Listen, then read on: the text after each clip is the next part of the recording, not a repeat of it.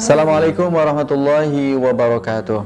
Sesuatu ketidakpastian, ketidakjelasan dalam produk, bisnis, dan keuangan dikategorikan goror apabila memenuhi dua kriteria. Yang pertama adalah terjadi dalam transaksi bisnis seperti jual beli dan bagi hasil. Oleh karena itu apabila goror terjadi dalam transaksi sosial seperti infak dan sedekah, maka goror itu diperkenankan. Seseorang membeli secara online tetapi tidak menjelaskan spesifikasinya pada saat barang diterima tidak sesuai dengan pesanan maka transaksi ini goror karena terjadi dalam transaksi jual beli tetapi apabila seseorang ingin bersedekah dan menyampaikan saya mau bersedekah apabila ada THR dia goror tetapi goror ini dimaklumi goror ini diperkenankan karena terjadi dalam transaksi sosial. Yang kedua dikatakan goror apabila di level berat, fahish. Oleh karena itu apabila gorornya ringan maka diperkenankan. Berat seperti yang terjadi dalam transaksi asuransi konvensional, premi yang dibayarkan oleh peserta pasti sementara klaim dan biaya pertanggungan tidak pasti, gambling.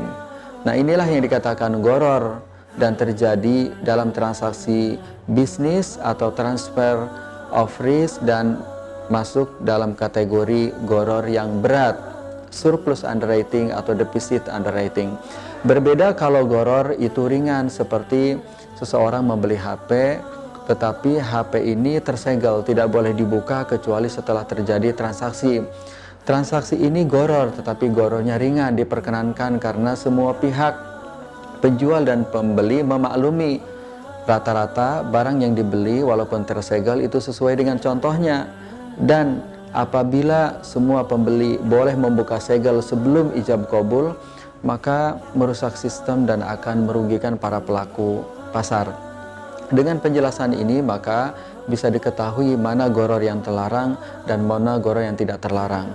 Goror yang terlarang inilah yang merusak akad dan bagian dari maksiat kepada Allah Subhanahu wa taala. Oleh karena itu sebagai seorang muslim dan muslimah kita harus memastikan bahwa produk bisnis transaksi yang kita lakukan itu terhindar dari goror agar pendapatan kita berkah eh, terhindar dari hadis Rasulullah Shallallahu Alaihi Wasallam nah Rasulullah Shallallahu Alaihi Wasallam anil goror bahwa Rasulullah melarang setiap transaksi yang ada unsur gorornya. Assalamualaikum warahmatullahi wabarakatuh.